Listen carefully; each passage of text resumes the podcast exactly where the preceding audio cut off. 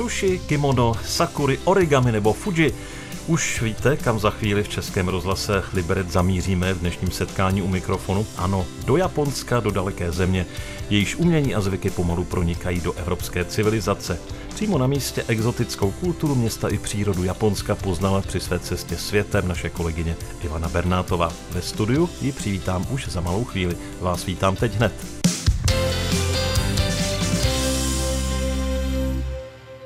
Tak ještě jednou hezký den. Jak už jsem uvedl, hostem setkání u mikrofonu je dnes opět má kolegyně, redaktorka Ivana Bernátová, která se nedávno vrátila z Japonska. Země s velmi tradiční kulturou, nádhernou přírodou a horami se vznešenou legendární horou Fuji a jídlem, které dráždí úplně všechny chuťové buňky.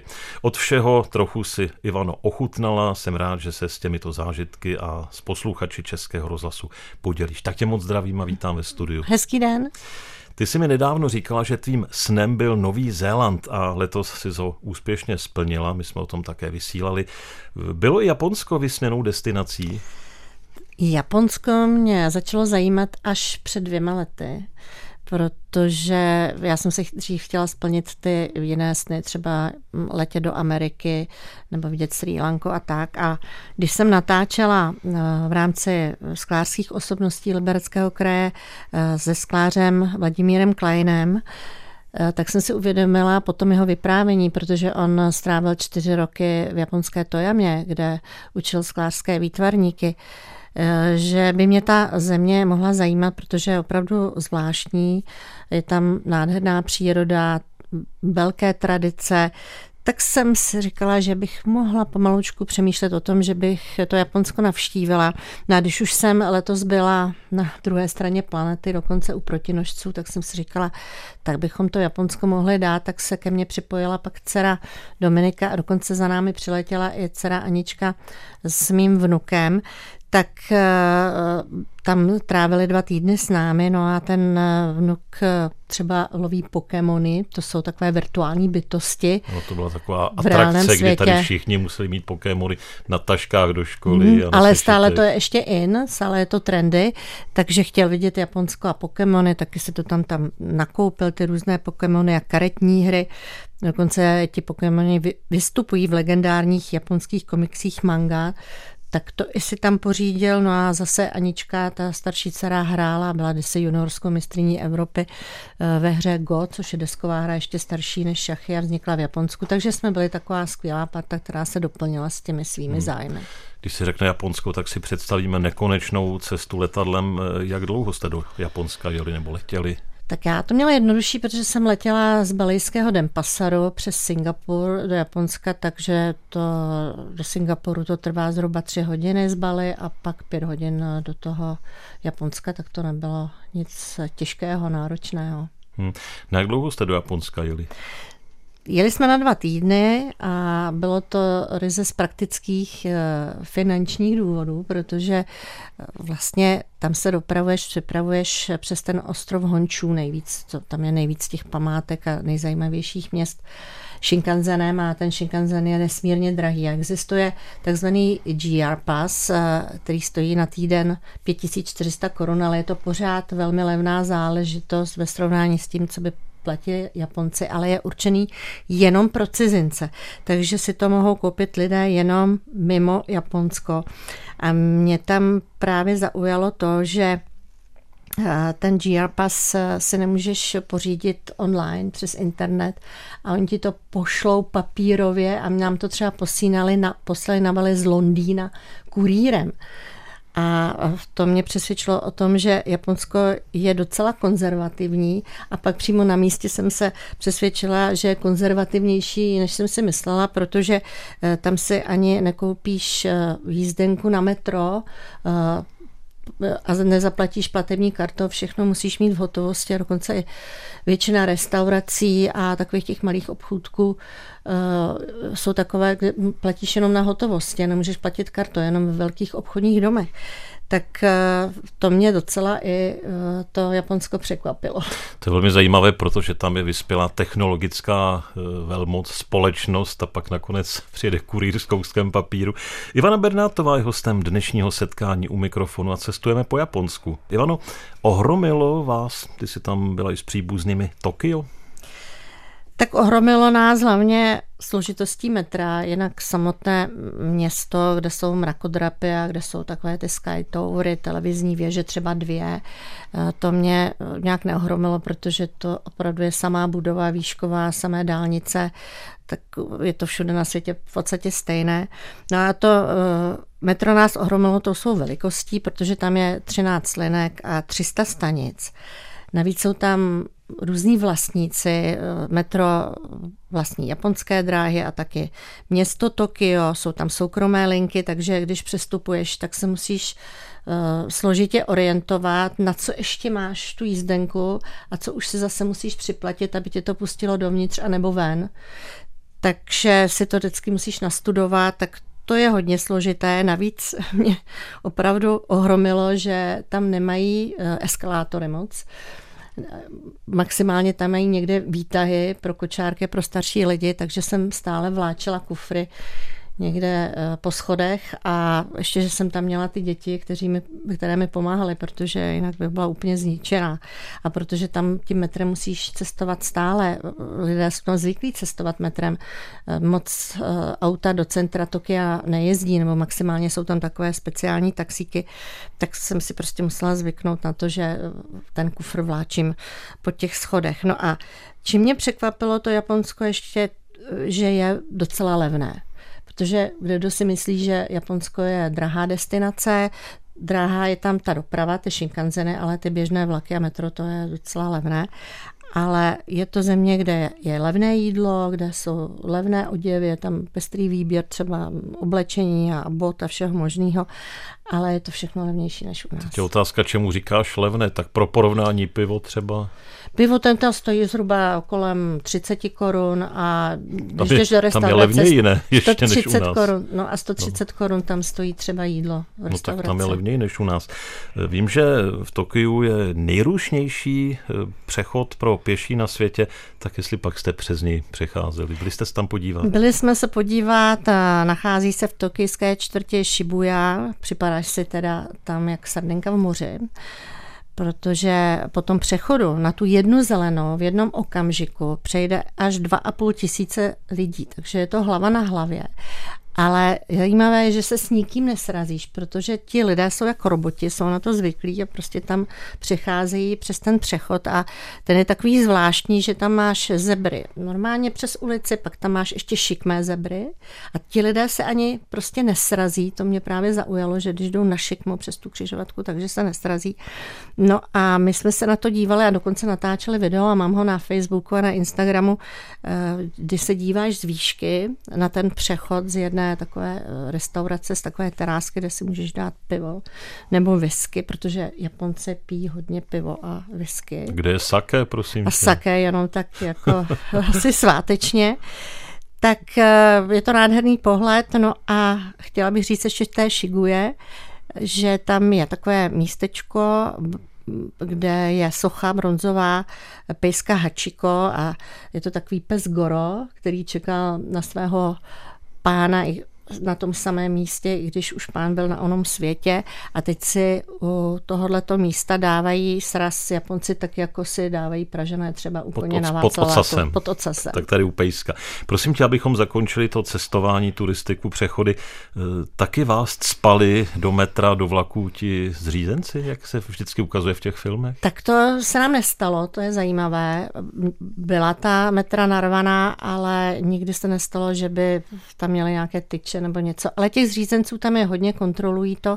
Teď ta metra jsou taková, že, se, že tam máš plexisklo a otvírají se dveře jenom na tom místě, kde jsou uh, ty dveře do toho metra. A to, je, to, nejenom, to je nejenom v Japonsku, ano. to je na dalších místech, to je z bezpečnosti a to je velmi Ale dobré. stojí se tam trošku ve frontě, takže hmm. Uh, jsou zvyklí Japonci stát ve frontě u toho vchodu a hezky, disciplinovaně. Čekají teda, než někdo vyjde a pak zase tam Teď pěkně ironicky, nejdou. to je jako u nás.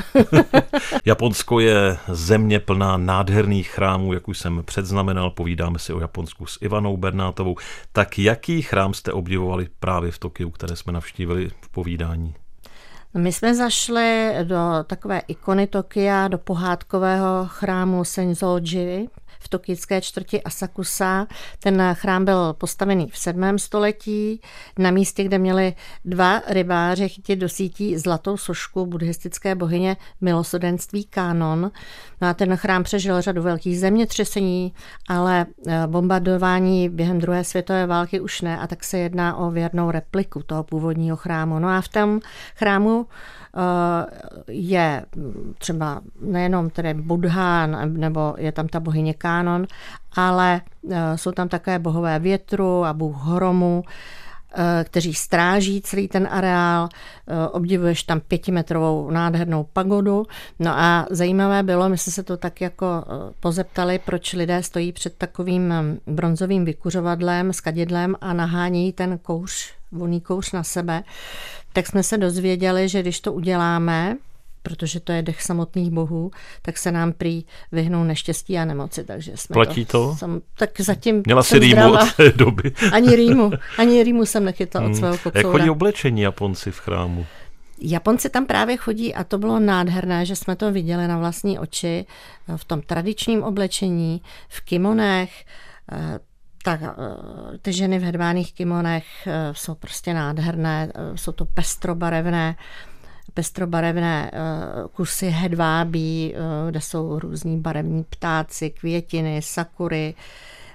Ty ženy mají nádherně udělané vlasy zapletené, jsou tam různé hřebeny se zlatými ozdobami a ti muži mývají zase takové jednodušší Eh, oblečení. Jsou to jukaty, je to taky druh kimona eh, v hnědé nebo černé barvě, mají také ozdobné pásy. No a já ještě podotknu k tomu náboženství, se bavíme o chrámech, že eh, vyznávají buddhismus Japonci, ale taky šintoismus, který uctívá přírodu, ale a obě dvě ty náboženství se velice dobře snášejí, takže té buddhistické a šintoistické svatyně často bývají vedle sebe a tak tomu je i v tom chrámovém komplexu Senzoji v Tokiu. Třeba v Chorvatsku se teď nesmí v plavkách do města, což docela chápu. Jsou tady třeba nějaká omezení, že musíš mít do chrámu nějakou třeba pokrývku hlavy, nebo nesmějí ti být vidět nohy, nebo něco takového? Tak zrovna v tom tokijském chrámu žádné omezení není, ale v některých buddhistických chrámech skutečně nemůžeš jít v šortkách nebo s odhalenými rameny, takže si tam můžeš půjčit eh, šátek a nebo nějakou sukni. Hmm. A jak se dívají třeba v takovém chrámu na cizince, na turisty? naprosto skvělé. Japonci si zvykli, že tam turisté jsou, i když zase není jich tolik, spíš hodně těch Japonců. A vlastně okamžitě rozeznáš uh, Japonce a turistu v této době ani ti nemusí ukazovat oči, ale stačí se podívat, kdo je Japonec, má roušku a kdo je cizinec, taky nemá. Přestože v Japonsku už nemusíš mít povinnou roušku, když jdeš eh, mimo domov kvůli covidu, tak Japonci důsledně stále dodržují, že nosí roušku, takže se to dá hmm. rozlišit, kdo je tam v tom metru cizinec a kdo je Japonec. Japonci je nosili ještě daleko před covidem, takže hmm. tady jsme se na ně dívali přes prsty, dneska už je to úplně normální. Posloucháte Český rozhlas Liberec, pokračuje naše setkání u mikrofonu s Ivanou Bernátovou, téma je Japonsko. Zažili jste, musím se zeptat, co by téměř botanik v Japonsku období rozkvetlých sakur? Tak bohužel úplně ne v široké hm, takovém měřítku, protože my jsme dorazili do Japonska koncem dubna a trávili jsme tam nejvíc květen. A ty sakury už v té době kvetly jenom ve vyšších oblastech, na horách. Většina těch sakur, což jsou japonské příbuzné našich třešní, kvete v dubnu a Uctívají se při slavnostech Hanami. Ty jsme bohužel nezažili, ale já jsem si o tom přečetla, dívala jsem se i na fotky, ty sakury potom Japonci krásně nasvítí a zdobí je lampiony, posedávají pod nimi a pořádají pikniky, protože Japonci tedy hrozně rádi jedí a pijí, takže vždycky je to taky spjaté s jídlem. My jsme tam zažili jiné svátky, říká se tomu Golden Week, zlatý týden, a to slaví Japonci čtyři svátky najednou za sebou. A ten první svátek je den dětí, pak je to den ústavy, den zeleně a den chlapců. A ten je teda velice zajímavý, ten mě zaujal, protože rodiny, ve kterých jsou chlapci, vyvěšují na domech vlajky ve tvaru kapra. Koj kapři. Koji kapři kteří symbolizují sílu a odhodlání a vlastně eh, je to podle pověsti, kdy jeden kapr si prý dokázal zdolat eh, prout eh, proti vodopádu a pak se proměnil v draka a vzlétl k nebi. No a ti látkoví kapři, kteří tam všude tak jako vlají, opravdu vypadají tak, jako by pluli proti proudu. Takže ta pověst je naplněná. Jo, proto, když tady u nás prodávají ty japonské draky, tak si říkám, proč kapr nebo proč ryba, tak konečně už to člověk ví, to jsou koj kapři, ano. No a během toho zlatého týdnu Japonci jezdí, jako jezdí třeba Číňani během svého nového roku prostě ke svým příbuzným po celé zemi, tak je to tedy masakr v dopravě. Jsou plné šinkanzeny, jsou plné rychlovlaky. Naštěstí jsme vždycky místo našli, ale eh, ne vždycky na ten spoj, co jsme chtěli, ale vždycky jsme se dostali do těch míst, jako je to Kyoto, Osaka nebo Hiroshima včas. Hmm. Kyoto, jak jsem četl, je bývalé město Japonska, je tam navíc proslulá čtvrť Gionu. Musím se zeptat, co pak jsou tam stále gejši? Ano, viděli ty to, jsme gejši. to vypadá, jako kdybych je viděl na vlastní oči, ne, to je jenom eh, z literatury. Ano, no, já teď čtu román Gejša, tak abych se ještě hmm. upřesnila ty znalosti, protože jsme eh, gejši viděli v tom Gionu, my jsme dali kousek, ani jsme neviděli, že jsme blízko toho Gionu a pak najednou vidíme gejši a tak jsme se utvrdili, že jsme v té správné čtvrti, historické čtvrti Kyoto, která je plná bývalých eh, čajoven, které jsou teď krásně udržované, teď jsou v nich luxusní restaurace v těch čajovnách a dnes i v těch luxusních eh, restauracích eh, jsou gejši jako společnice, nejsou to tedy, abychom se domnívali nějaké prostitutky, jsou to vzdělané společnice, baví je hosté, eh, hosty tancem a zpěvem, hrají na takové tradiční hudební nástroje, bubínky nebo japonská flétna a taky na shamisen, což je japonská kytara se třemi strunami potažená kůží. No a my jsme viděli tři gejši, které se chystaly nastoupit akorát do taxíku. Eh, loučili se evidentně s klienty z USA, podle přízvuku jsem tedy poznala, jak ti američané mluvili.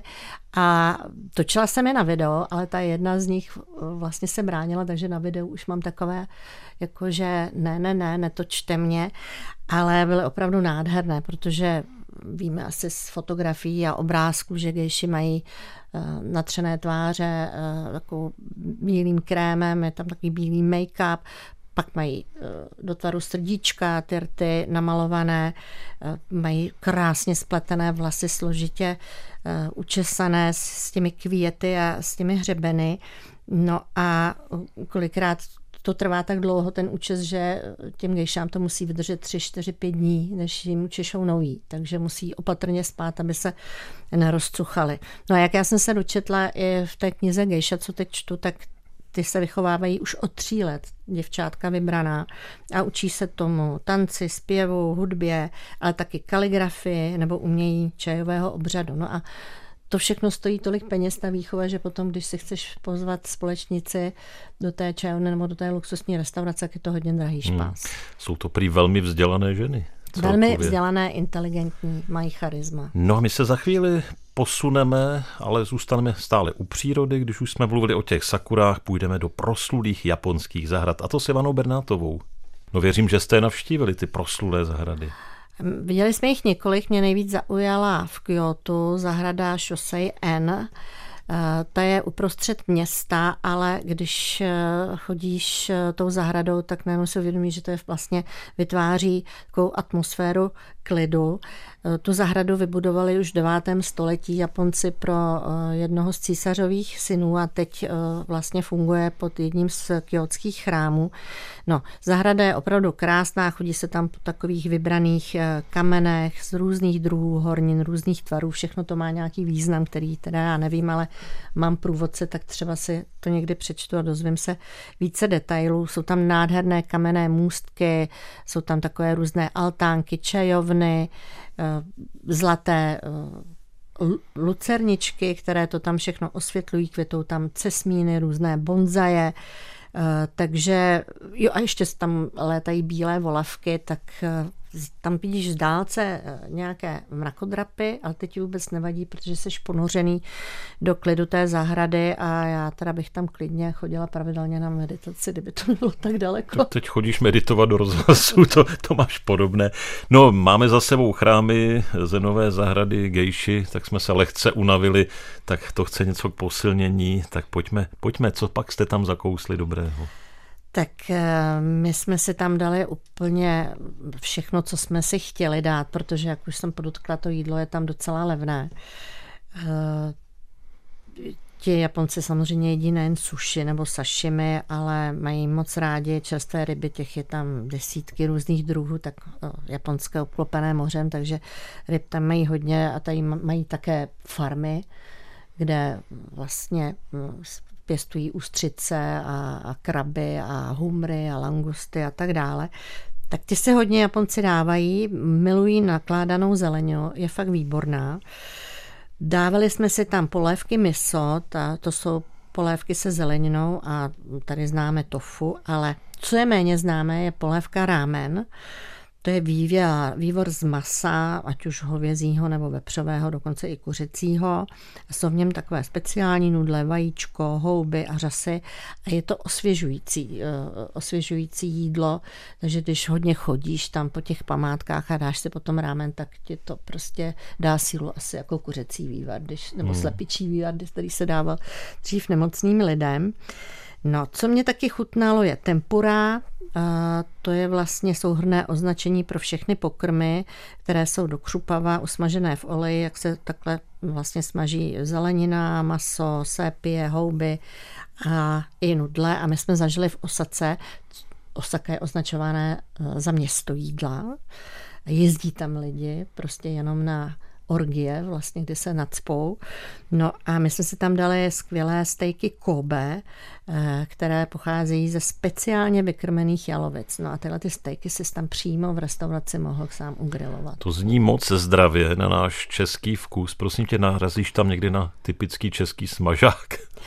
Typicky český smažák jsme tam neviděli, ale moje dcera mi nedávno volala, že ho objevila na Bali, což je fajn. Výborně, tak se proslavujeme touto jaksi pochutěnou. No a co pití?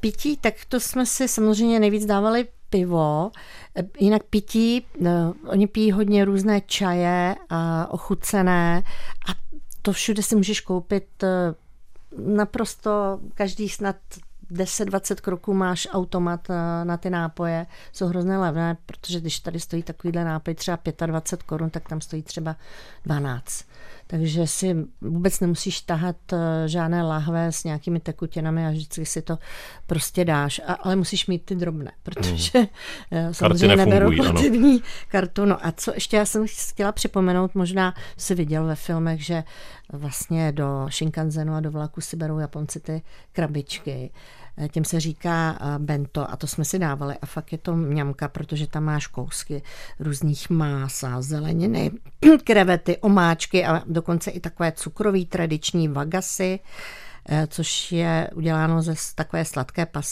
pasty s fazolí. No a chci ještě podotknout, že možná by nám některé kombinace, které Japonci jedí, moc nevyhovovaly a neprošly by u nás, ale pak když je ochutnáš, tak si řekneš, to je bomba. Navíc tě lákají do těch restaurací eh, naaranžovaná jídla, která jsou vyrobená z pryskyřičních odlitků a jsou k nerozeznání od toho opravdového jídla. Je to velký průmysl, je to úžasné řemeslo takže vlastně ty si vybereš už venku, co si eh, jako v té restauraci dáš, aniž znáš tu japonštinu. Pak, když... pak na prstech ukážeš číslo.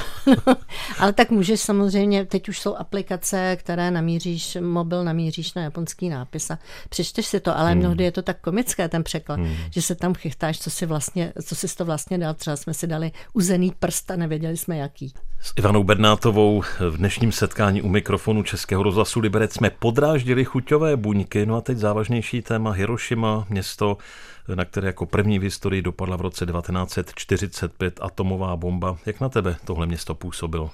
Tak na těch místech, kde jsou různé památníky, trošku smutně a ponuře, já připomenu, že k téhle tragédii došlo v srpnu 1945, kdy na Hirošimu a taky na Nagasaki dopadly dvě americké bomby. Zemřelo na 200 tisíc lidí a zase tisíce jich bylo zraněných a další se nesly následky z radiace. Té samotné Hirošimě bylo tehdy zničeno na dvě třetiny budov. Na jejich místě teď stojí moderní mrakodrapy dálnice, jezdí tady metro, taky Shinkanzeny, jsou tu krásné galerie, divadla, takže na tom městě v podstatě nepozná, že se tam stala taková tragédie, až na to jedno místo, které je spjaté taky s Českou republikou, protože eh, v té Hirošimě zachovali bývalé výstaviště, už je jenom torzo toho výstaviště pochází z roku 1915 a navrhl český architekt Jan Lecl. Teď se mu říká památník míru nebo taky atomový dom. Konají se tam různé pětní akce a nedávno se u něj setkaly světové politické špičky na summitu zemí ve skupině G7, která združuje největší a nejvyspělejší ekonomiky světa. My jsme hmm. to tam právě viděli.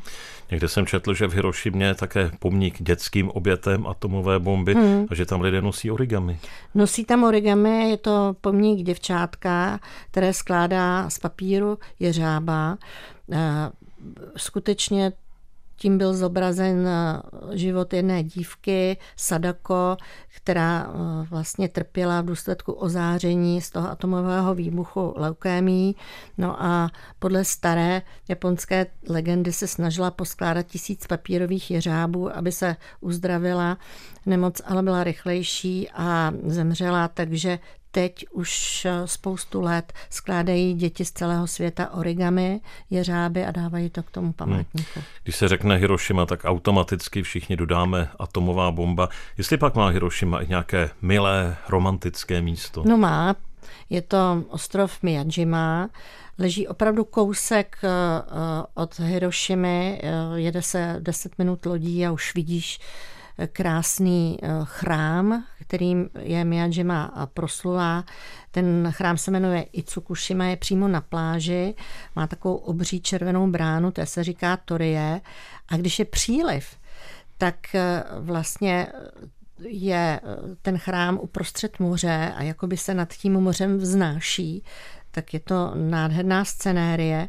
No a já jsem ráda, že tam už teď eh, můžeme přijít, kdokoliv eh, z nás, turisté a tak dále, protože dříve kvůli posvátnosti toho místa nikdo nesměl ten ostrov rituálně eh, narušit, takže tam být, neměla být prolita krev, nesměl tam nikdo porodit, nesměl tam ani nikdo zemřít, takže já nevím, jak to zařizovali, aby tam nikdo nezemřel, jestli tam nebyli starší lidé, nebo jestli tam prostě nebyli nemocní lidé.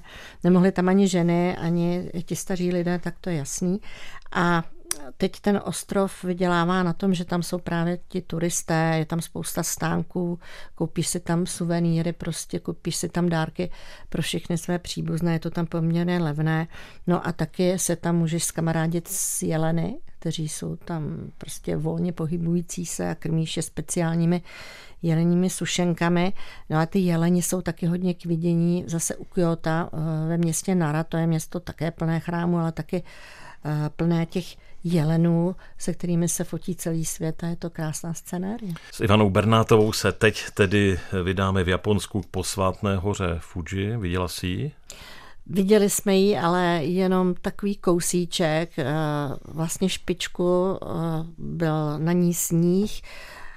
Ta hora má výšku 3776 metrů, ale je opravdu vidět jenom za jasného počasí. Ehm, my jsme se tam stavili jenom na jeden den, protože jsme neměli čas, ale fajn je, že tam stojí Shinkansen, takže jsme se pak vláčkem místním dopravili až do eh, Fujionimi, eh, z které vyrážejí právě eh, Japonci, protože Japonci musí alespoň jednou vystoupat na tu horu Fuji, na ten výstup, který prý není tak složitý. Nevím, ale my jsme to prostě nestihli. Byli jsme se podívat ale v nové moderní galerii, která byla postavená v roce 2017 a ta se zaměřuje přímo na horu Fuji, na její geologii a taky na náboženství a umění, ve kterých hraje tahle ta posvátná hora obrovskou roli a taky se zaměřuje na životní prostředí. Informuje vás, že to je vlastně sopka, která naposledy vybuchla v roce 1707, ale může kdykoliv dál vybuchnout, že to samozřejmě není výjimečné. Vulkány tam soptí stále, zemětřesení jsou tam stále. No a Myslím, že tam jsem měla takový hezký pocit, možná protože se tam střetává prý země z bohy, tak nevím, jestli to do nás nějak proniklo, ale, ale měla jsem taky takový nejistý pocit, jsem tady blízko sopky, co kdyby vybuchla. Přesně tak. O Japonsku se mluví také v souvislosti se zemětřesením a myslím, že posluchači si vzpomenou na dramatickou situaci, kterou způsobilo zemětřesení, no a následná vlna tsunami v atomové elektrárně ve Fukushimě. Fukushima. Ano, hmm. přinesla problémy. Ty jsi zažila v Japonsku zemětřesení? No, já jsem ho bohužel zažila, i když nevím, jestli bohužel moje dcera Dominika si přála zažít zemětřesení. A já jsem netušila, že, že se takováhle přání plní. A my jsme ho skutečně dva dny před odletem zažili a budu si to pamatovat do konce života. A víš, jak silné? Bylo silné 5,4, protože to jsme pak viděli hmm. na internetu a Přesně ve 4.16 nás budil hřev varovného systému, earthquake, earthquake, zemětřesení, zemětřesení. A teď my eh, vlastně víme, že eh, musíš jít někde buď pod postel nebo mezi futra. My jsme byli v šestém patře hotelu v centru Toky a tam všude byly budovy, takže vyběhnout nemělo smysl, protože kdyby něco padalo, tak by to spadlo. No tak jsme se objali, což teda vůbec nechápu, proč jsme udělali. člověk, člověk má hned větší pocit bezpečí, ne? a protože tam hlásili další dotřesy, tak to už jsme teda se zvedli a šli jsme mezi ta futra. Naštěstí teda už žádné další otřesy nebyly, ale tam hned máš informace na internetu, co se kde děje, takže tam informovali o tom, že se zastavili Shinkanzeny, pak následně, že jsou někde roztrhané silnice, že jsou nějaká zranění, poškozené budovy, ale uh, jinak eh, tam ty budovy jsou postavené tak, že uh, mají vydržet minimálně do sedmi stupňů Richterovy škály to zemětřesení, takže jsou takové ohebné, to, ty železobetonové pruty to drží, takže jsme si říkali, že to bude v pohodě, ale už bych to nechtěla vůbec nikdy zažít. Ivana Bernátová přežila a to je dobře. A teď může o své cestě po Japonsku vyprávět v Českém rozhlase Liberec. Za chvíli pokračujeme. Tak jsme se trochu třásli při zemětřesení, naštěstí to dobře dopadlo. Teď pohodovější téma. Japonsko je země, kde je hodně termálních lázní. Koupali jste se? My jsme si zašli eh, do Národního parku Niko, to je asi 40 kilometrů od Tokia a zašli jsme do takových menších lázní, kde si koupeš tedy jenom nohy, ale fakt to pomáhá. Jsou tam takové bazénky s různými teplotami, jsou takových zajímavých dřevěných, tradičních japonských altáncích, ale kdo si chce samozřejmě objednat koupel přímo v bazének, tak si tam samozřejmě může objednat. No a to Niko, to je taky strašně zajímavá destinace, je to náboženské centrum s mnoha chrámy, je tam takový zajímavý červený historický most eh, přes divokou řeku. No a jinak tam jedeš do hor až k jezeru Chuzeníko, který můžeš obeplout i parníkem a je tam 97 eh, metrů vysoký vodopád Kegon, který tady obdivuješ. My jsme ho neobdivovali, protože nad ním byla mlha zrovna ale starší dcera Anička s vnukem Toníkem, ty tam měli uh, jindy, takže ty měli možnost tenhle ten vodopád vidět, ale viděli jsme i jiné vodopády, jako je Riozo a jsou opravdu divokrásné, ale co bylo nejzajímavější, až nejděsivější, bych řekla, byla ta cesta z té výšky asi 16 metrů dolů serpent, serpentinami. A když tam se jezdí na levé straně v Japonsku a já jsem zrovna seděla na levé straně a když jsem viděla, co je pode mnou za propastě, jak se tam klikatějí ty serpentiny a co mě ještě čeká, než dojedu dolů a jestli to přežiju, tak to byl takový jako eh, děsivý, až jak se říká, hezky česky scary pocit. Je tohle to, když vidím v televizi v těch dokumentech, jak se takhle jezdí a teď se tam míjejí dvě auta kola, no. kola téměř nad tou propastí, tak no, přežila si to, to je dobře. Ty jsi strávila v Japonsku dva týdny, nevím, jestli si poznala i samotné Japonce, jak na, na tebe působili při těch tvých setkáních. Tak eh, problém je s nima stále domluvit, protože umí velmi špatně anglicky mladí lidé tedy už mluví dobře, ale nechápu to, proč Japonci se naučí víc anglicky, ale jinak oni jsou ochotní, zdvořili, oni se ti snaží pomoct. Teď už je tedy ta technika tak vyspělá, že si samozřejmě pomocí překladače který máš na mobilu, můžeš nějakým způsobem s nimi domluvit, když chceš. A jinak se stejně musíš stále orientovat podle GPSky a stále hledáš informace na internetu. Eh, takže je zase až ty Japonce tak eh, k pomoci nepotřebuješ. No, eh, ti Japonci třeba, to mě překvapilo, třeba tím metrem jezdí v takových jako tmavým, v takovém tmavém oblečení, strašně slušňáckém oblečení, ale potom třeba večer, když jdou do baru, tak mají pestrobarevné, krásné oblečení, eh, super moderní, mají různě barevné účesy, výstřední a tak dále. Takže v práci jsou eh, takový konzervativní, ale pak večer to rozjedou někde v nějakém zábavním podniku.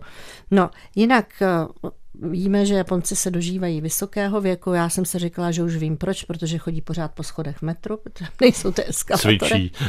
Nechci věřit tomu, že to je jenom to zdravou stravou, eh, kterou mají. No a co mě zaujalo? V Japonsku nenajdeš odpadkové koše jenom v některých samoobsluhách nebo obchodních centrech. Oni jsou velmi čistotní, veškeré odpadky si vemou k sobě a pak je vyhazují až doma. Takže opravdu zase miluju tu čistotu, eh, která v Japonsku je. No a taky, to je známo, milují karaoke. Všude vidíš, jak stojí u videohrách, eh, hrají, hodně sázejí, no a milují ty své prodejní automaty, které nedáš na každém kroku. Já vím, že tvé cestovatelské plány jsou bezbřehé. Vrátila by si se do Japonska? Já bych se určitě ráda vrátila, protože ty dva týdny, kdy jsme jenom oťukávali to Japonsko, určitě nestačí. Navíc eh, vlastně to je víc ostrovů. My jsme viděli ostrov Honshu, ale pak je tam ještě eh, ostrov Hokkaido, Horishu, Shikoku a Kyushu. Tři tisíce kilometrů je to jsou ostroví. Ano, ze Takže... školy si pamatuju jediné Honshu, Kyushu, eh, Kyoto a Hokkaido. No, ano. tak ještě jsem se dočetla, že tam ještě Horishu. Já chtěla bych třeba vidět i Okinawa, teď jsem udělala zajímavý dokumentární film, nebo Sapporo, nebo Olymp- Nagano, kde jsme nestihli. Ano. ano, ano. Tak my jsme do Nagána chtěli jet, pak jsme museli změnit kvůli časoplánu, tam jsme prostě vyhráli olympijské eh, zlato hokejisti, hmm. takže to bych chtěla taky vidět. Ivana se tam rozhodně vrátí, to je naše turistka, ostatně alespoň máme o čem vyprávět, je to hodně zajímavé. No, ty si strávila tedy dva týdny v zemi vycházejícího slunce v Japonsku, díky za tvé vyprávění, ale já se těším třeba na další, a to z Austrálie, kterou si taky navštívila mm-hmm. a mhm. doufám, že přijmeš naše pozvání do setkání u mikrofonu. Velice ráda, děkuji. Ivana Bernátová a Český rozhlas Liberec. Za pozornost děkuji i Pavel Kudrne, mějte se krásně.